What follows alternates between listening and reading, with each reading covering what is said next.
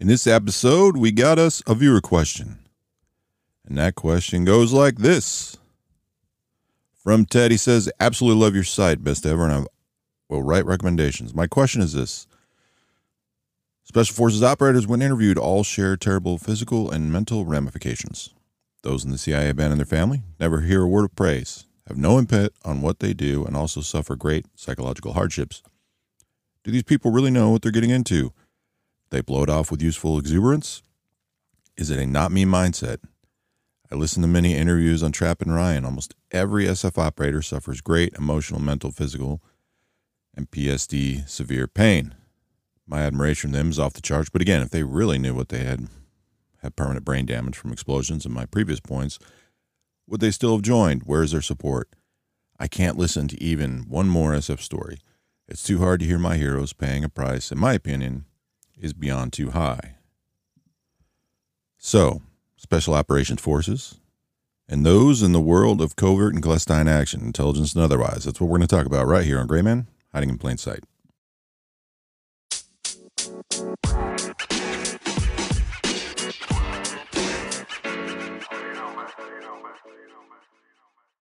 Now, while I will, of course, answer the question, I am going to address how it is written because there is a lot of assumptions made in there that are inaccurate based on how a person sees a world or a thing or an industry they're not part of, which I totally get because I do it too. I mean, I always use a combustion engine as an example, but there are things in this world I don't know enough about to understand. And I'm like, what is going on? So I understand that question. I'll be answering it from my point of view as well as that of some of my close friends and people I've worked with or know.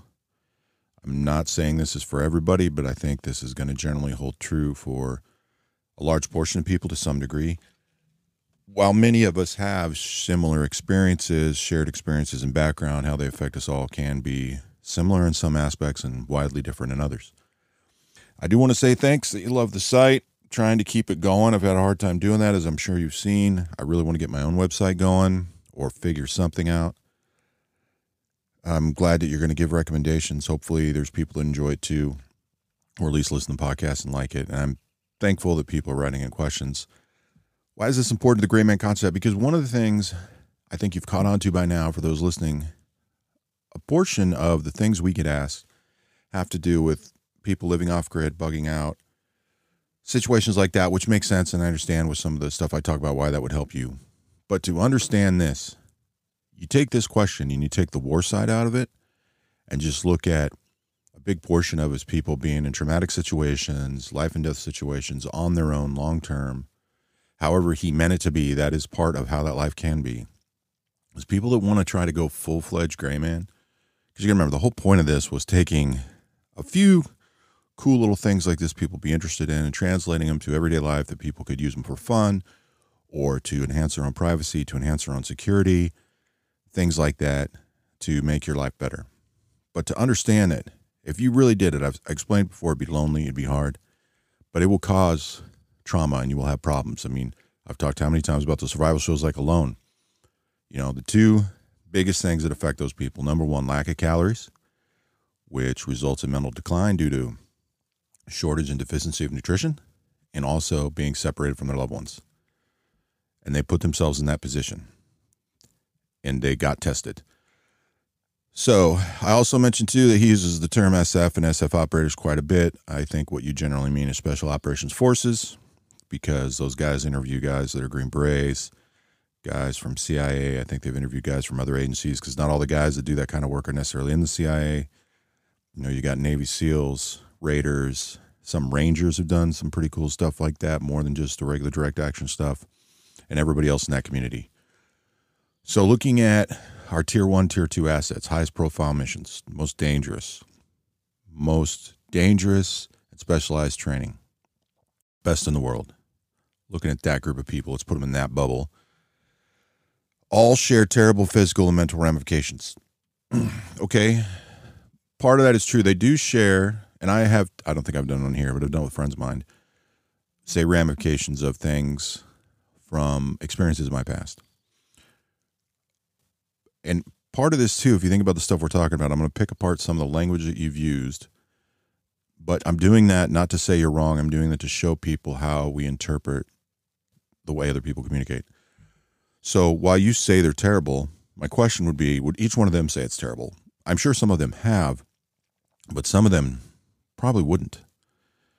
You know, there's there's a group of guys that I like to watch because when they get together, they have really good conversations and they're they're pretty smart about stuff and that's because I'm gonna use this example. One of them is Evan Hafer, the owner of Black Rifle Coffee. The other one is Andy Stump, who has the Cleared Hot podcast, and then Mike Glover, who is the owner of Fieldcraft Survival. So Andy and Mike and Evan really were all tier one guys because two of them were tier one in the military, and then Mike went and did what we'd call tier one stuff in the civilian side, and what Evan did was tier one stuff on the civilian side for the agency. Anyway, whenever I see that they're going to be together, I just enjoy their conversations. It reminds me of hanging out with some of my buddies. Really funny stuff, really good stuff, really good thoughts and ideas. They get they go from crazy to deep real fast. Anyway, they were talking about I don't remember who, what the situation was, but it was discussing about people that were big on like the numbers of people they had killed in war. And they were all kind of like, people actually count that or care about it.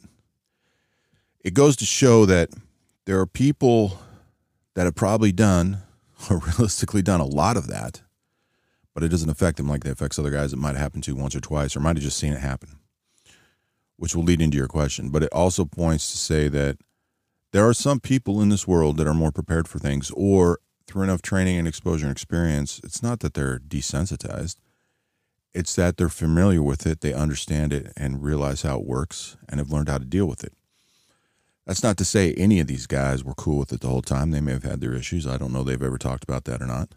But that is a real factor. It's no different than anything else. You know, what about the first time you go somewhere like work or school when you're young or when it's a new job and you're if you're nervous, some people get that way, or you're trying to get there early enough to find out where the coffee shop is, how to park, where to go, wherever. Anyway, it becomes habit after a while, it becomes normal. You don't have that emotional response anymore. While obviously a much smaller example, it's still very similar. Anyway, it says that, oh, and then you say those in the CIA abandon their family, never hear word plays, and no input on what they do, and also suffer great psychological hardship. None of that statement's accurate. First and foremost, most people that work at the agency and most people who work at any agency that have people that go overseas and do what they do, like DIA, for example, I'd have to look up the percentage, but it's going to be high 90s. I, I work regular hours or shift work and go home and see their families. That's just the majority of them. Okay, they don't abandon them. Very few people in that world are what you would call your spies. That number in percentage or actual number is so much smaller than people realize.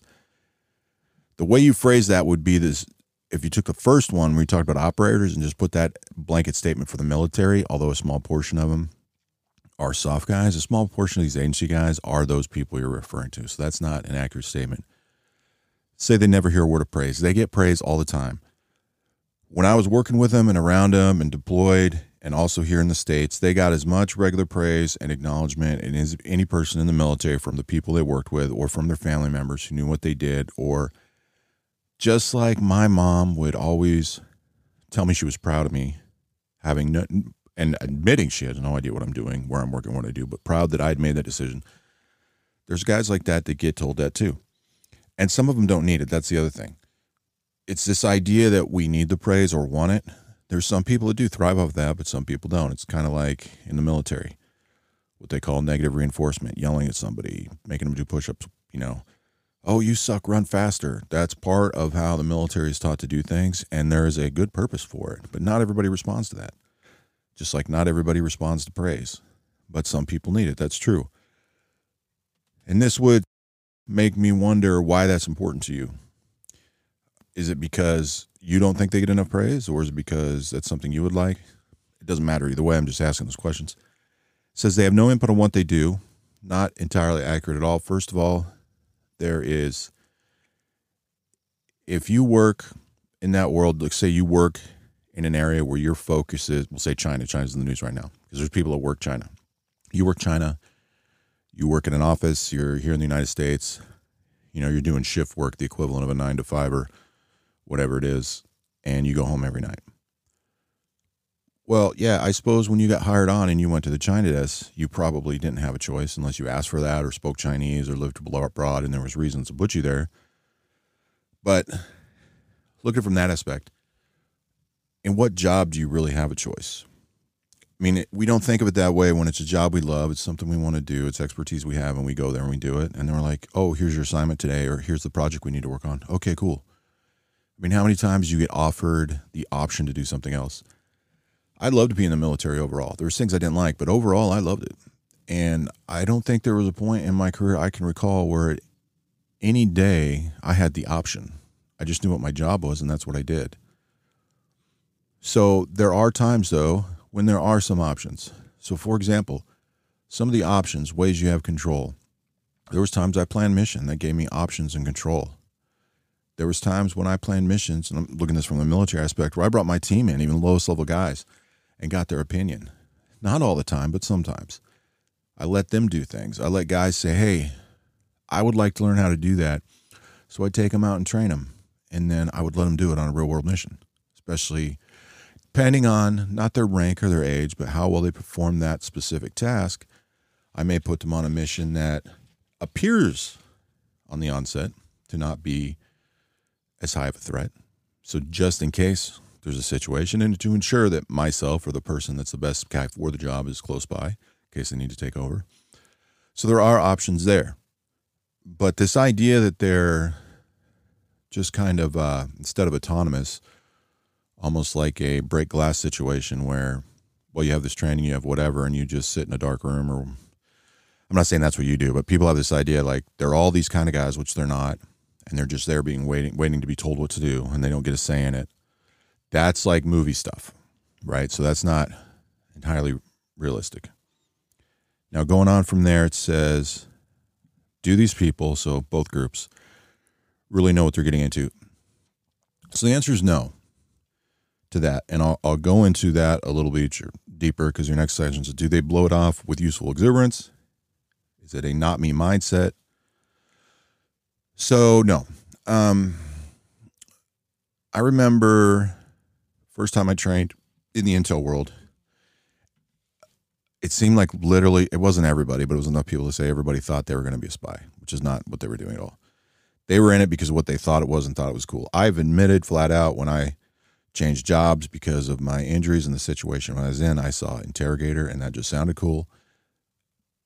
Not even thinking about the fact at my age and how long I'd been in the military, they entirely understand the job. I just thought it sounded cool. And it gave me a ton of money, and that was enough for me. I remember being in basic training with a bunch of infantry guys, and it seemed like, with the exception of three or four dudes who were just there for the college plan, every single guy had this fantasy about how they were going to become a ranger and go into special forces and all the cool things they were going to do in the world. Because it was probably a mix of all those things. They didn't really know, and we were young. But later on in the military, I realized, even when I got into the intel side, there was people there in their 30s, even 40s, there's guys in the SOF world that get in there, especially in some units coming from just regular jobs that are in their 30s or even 40s. It's rare, but it happens. And some of them have some of those same ideas. Some of us also mix in ideas of people we know that have either been there or worked with them. Some guys nowadays, too, deployed enough they were around them and got to see what they do, but they don't see everyday life. So some of it is a little bit fantasy, but a lot more realism in it. But it also doesn't matter because if you're passionate about something and you're going to get off your ass, you're going to work hard, and you see that as the next logical step, or you see that as a place you want to be and you're going to work hard for it, then overall you're probably going to be satisfied when you get there. And then once you're there for a while, you can decide whether or not you want to stay. So it doesn't really matter, I don't think, how much they know they're getting into. And if you were to say, is there a possible way if we laid all this out and let them see all these interviews and et cetera, et cetera, do you really think people would join? Well, yeah, because people go on those shows all the time and or write in and talk about getting prepared. When Andy does Cleared Hot, there's always guys on there talking about going in the Navy to be a SEAL or going into other jobs, what they should do. There's another guy uh, named Buck who has the FNG Academy about helping guys prepare who want to go to the Q course to be Green Berets. There's plenty of people out there. And look at the benefit of that. I talked in the previous podcast about people that were wanting to do these types of things because of fiction books they had read. Okay, now we got people that have lived that life that know people want to get in there that are going to get in there for the wrong reasons or because of a fiction book. And they're coming out with real world nonfiction information and preparation stuff. So, yeah, people are going to want to get in there just from that. As far as the not me mindset, I don't think that really goes as deep as people think. I, I think it's more about things people just don't contemplate. For example, some I don't remember who made the statement, how exactly it goes, but there's some truth to it. It has to do, I think, more with athletic competition or people that win. I've heard about people in business say it as well as athletes. Most people that win or win a lot or train to win, they don't even it's not that they're gonna always win, but they don't think about losing. They don't consider that as an option because they, they train for that goal. They're aware they could lose and come in second place or 25th place, but that's not what they focus on doing that is what we'd call in the military a 60% soldier. In my time, the PT test was based on three events, 100 points each. You need a minimum of 60% to pass. And there's people who would show up the PT test, regardless of fitness level, and say, well, what do I need to pass? That was a 60% soldier. And people who heard that would shun them and they wouldn't get a lot out of it because they weren't trying to improve themselves. They weren't trying to be the best. They weren't trying to test themselves. And if they're going to have that attitude in that situation, they're going to carry it in other places. So I don't think it's necessarily the not me thing. The other thing, too, is when it comes to survival and basic instincts of things, people that are proactive in these situations, the run towards gunfire people, a lot of that has to do with who they are as a person and how they view crisis. Very little of it, but some of it has to do with their training and their background. It's part of our natural instincts. They're not doing it as a not me, it won't happen to me, I'm invincible, like people think. That's not where that comes from. It's the idea that there is a bad thing that needs to be stopped. Because when there's a bad thing or crisis and instincts kicked in, there's only three responses that are going to happen. One is you're going to run away. Second one is you're going to try to protect others. And the third one is you're going to run towards a threat. It's been studied many times, and it's something like 80%, 90% survival rate is going at the threat. The remainder of it that might work, although unlikely, is the complete running away from the threat and protecting others from the threat is damn near guaranteed going to get you killed. So it's not this. It's not the not me mindset. It won't happen to me. I don't think that's accurate at all. And many of these guys that are coming out now have only been in a few years and have experienced some of the stuff and seen some of these other guys before, have known them and where that stuff's there. That's why some of them get out. Some of them get out because they see guys that stay in this world for a long time and deploy a lot and get injured or are suffering and they don't want that or don't want it any more than what they have. Okay, let's see what else you go. If they really knew they would have permanent brain damage from explosions, would they still joined? I think I've already answered that. I mean, I knew about that stuff. I knew about IEDs. The idea of an IED terrified me, but I was like, yeah, that sucks because I never see it coming. But then I was like, I wouldn't see a bullet coming either but it was uh, I don't I don't think that's an, I think I've answered that. Where's their support? Well, family mainly. Um, the VA gets better, it has its issues, but the VA has been very good at it and very proactive. The military is getting better at it. In fact, despite all the dumb bad things that's gone on the military in the last ten years, at least the people I'm aware of in the regular military that have been around some of this stuff or worked in the intelligence community, uh, it's it's encouraged and supported for people to get mental health support. I know people that are doing that. I know people active duty right now with high level clearances that are doing recommended classes for mental health support just to get through normal everyday things. Uh, some for these types of events that do online counseling sessions with people that are contracted that aren't at their same location. And it's very helpful for them. There's tons of that kind of support out there. There's all kinds of helplines. There's people that do that there's all kinds of these guys from this world that have experience or have friends who have experienced these things or or know people that have killed themselves that have started all kinds of things to help individuals. Equine therapy's real big. Psychedelics are real big. What are they called? The decompression. I, I can't remember what they're called, but there's these big chambers you get in that change the air pressure, make it similar to being like under 30 feet of water long term. There's tons of those out there tons of veterans taking guys out to do adventure stuff, helping people after they get out. They create uh, different programs. I know there's one, probably more than one, that goes to Alaska and takes people fishing and hunting. Tons of people do that stuff. There's been guys like what I've done is just people I've known. I've helped them get through the process to get in the VA. There's a lot more out there than people realize. And more and more veterans are taking advantage of it because they're being made aware of it. Not to mention family support, not to mention any type of spiritual religious support that people get that help them. And the biggest one though is our our friends and our friends with shared experiences.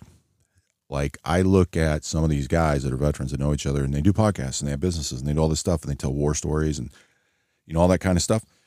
I don't think what people realize, and maybe they don't sometimes, but sometimes I look at it and I think, this is what I did with a lot of my friends that helped me the most. And I, I think some of this, whether it's intended to be or not, is a form of therapy to be able to have these conversations, talk about these things, talk about how we feel about them with our friends and buddies that understand or were there. So there's there's more out there right now than there was just three or four years ago, and I, I sometimes it fat it blows my mind people don't see it when it's like right there, but all those things are there, and there's so much more. What else do you got? I can't listen to one more story. Probably should, man. There's some good ones out there. It's too hard to hear them paying the price. In my opinion, is beyond too high. I don't mean this to sound offensive, but I can tell you my position is I know guys think this way too. Somebody said that statement, we just wouldn't talk to them anymore. Like that's it's arrogant. I say that because your opinion's irrelevant. It doesn't matter. You don't get to have an opinion on what I choose to do with my life or if I choose to use it or put myself in a position to potentially sacrifice it for the betterment of this country or my beliefs. So, and it's it's for me to decide whether or not my sacrifice was too high or beneficial. It's not for you.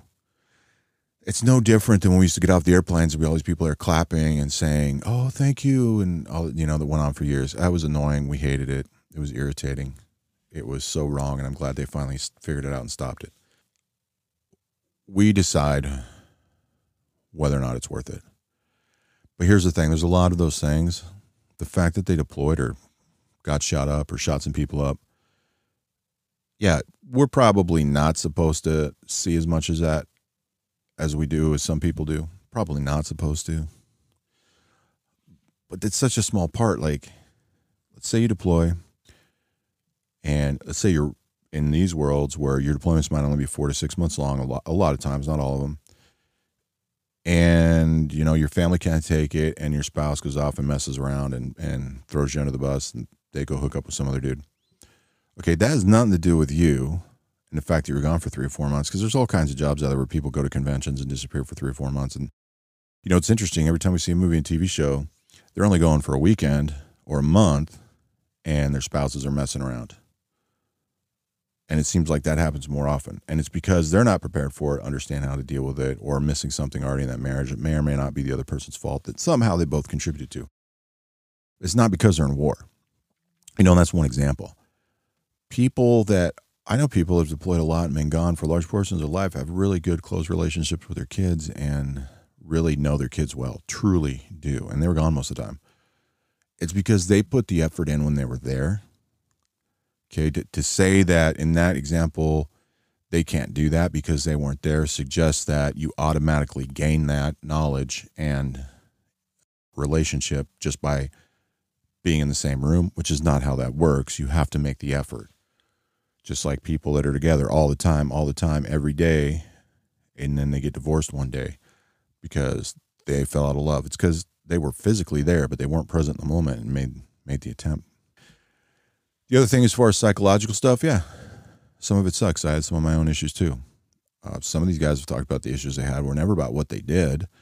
It was about people they knew that died, and that sucks. And we just knew enough people that died that it caused trauma. That could happen to anybody in other situations. Or it was situations where it was leaving the military. A lot of guys that have left the military, that was their life. They were used to it. They overall enjoyed it and decided to leave.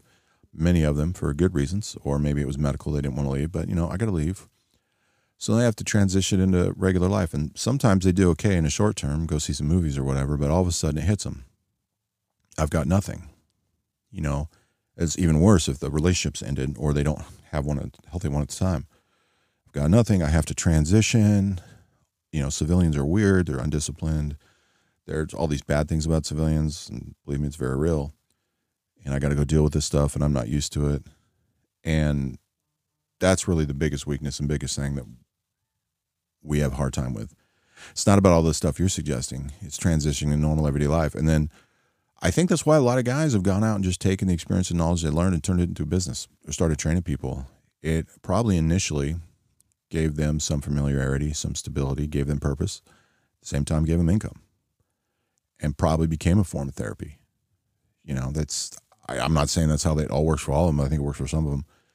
I didn't train people until years later, so I don't really get that feeling or sense from doing training. I have to be around my buddies or go shooting with guys I know or had similar backgrounds to really feel that. But I know people that for sure got those benefits from training and going out there and doing that. The point is to say also that everything you're describing happens in larger percentages and larger numbers of the community to the regular military than it does just to people in special operations. So don't forget them. So there's that. There's that number one. That's where the majority of it is percentage wise, and uh, numerically, of course, because it's much larger. The other thing too is there are other people out there in the world we forget about that do fall into these categories as well. Even some lesser known places where they get separated from their families. But there's a lot of assumptions made in here. It wasn't a personal attack, which is to point out there's a lot of people that make these kind of assumptions and seem logical to them, not realizing some of it comes from movies or so much Maybe it's just a limit of information. You don't know anybody talk about or talk to it to get these answers. But I'm hoping this puts it in perspective. I would love to hear from anybody out there who's got similar backgrounds, military, special operations guys, how they dealt with this stuff, how they see it. Do they agree with anything or disagree with something I said? It'd be worth talking about. I think one of the things that's missing in the world right now, there's a couple of guys like Shawn. Shawn Ryan did do a video a couple years ago. Guy from Vigilant you mentioned. He came out and did a video talking about anxiety, I think, or something like that. Uh, he's sitting in the woods. It's a short video, like 20 minutes, 30 minutes long, I think. Talked about anxiety and issues he had and how he dealt with them, trying to help other people. I think somebody else had done one too that was really good. And I've seen guys kind of hint it, briefly discuss it a little bit. But what we really need are some guys who've really gone through some issues, sit down and talk about and not trying to sell, you know, their product or trying to sell this therapy is the way to go. Just to let people realize how familiar it is, how common it is, how bad it can be, but how bad it's really not many times, and how we've dealt with it and what we've done or if we've done it. And hopefully, it's a mix of people from these worlds, but also regular military, and maybe even bringing in people that had nothing to do with this that have had other traumatic experiences in life, such as deaths or um, attacks, things that they've survived, so that people can realize there's a lot of similarities. And, and most importantly, the number one similarity is when you look at PTSD, it's post traumatic. There's no description on the trauma. It's a disorder based on stress after a certain traumatic event. And you find out that no matter what that event is, people that have it fall into the same category of symptoms and issues and problems, and that it doesn't matter what happens to them. And the thing is, it's assumptive to say that people are making bad decisions or don't have the right mindset or aren't getting the right support because they live in this magical world that we put on a pedestal.